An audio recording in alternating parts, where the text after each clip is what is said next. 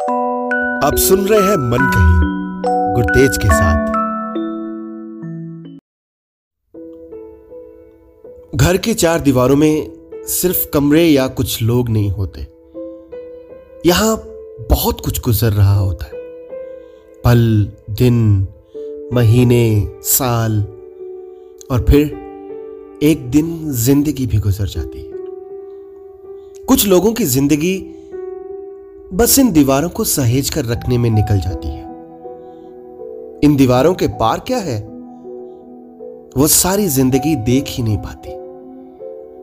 घर के आँगन से लेकर रसोई तक और रसोई से लेकर घर की दहलीज तक।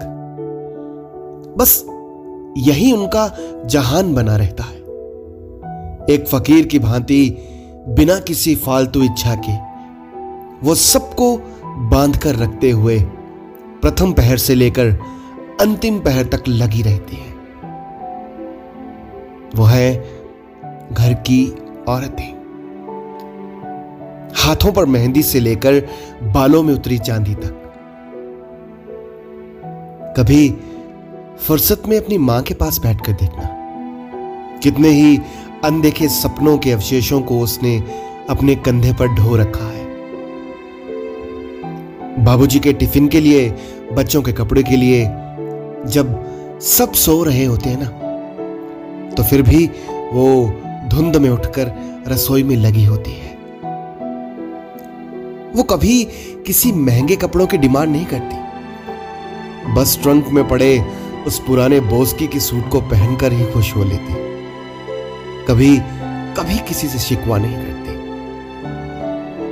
कभी बाबूजी जब उसे डांट दे या बच्चे ढंग से बात ना करे तो वो बिना किसी से कुछ कहे बाथरूम में जाकर रो लेती है।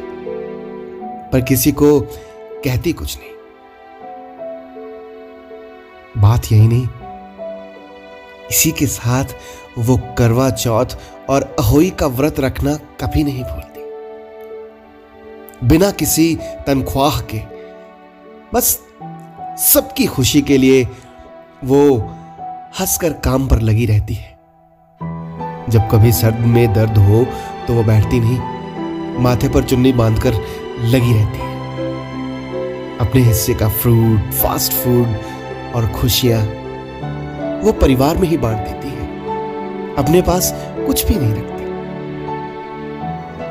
अपने जीवन साथी का हाथ पकड़कर उसकी लाठी बन चलती रहती है। भगवान से पहले वो हमारी मन की बात को जान लेती है।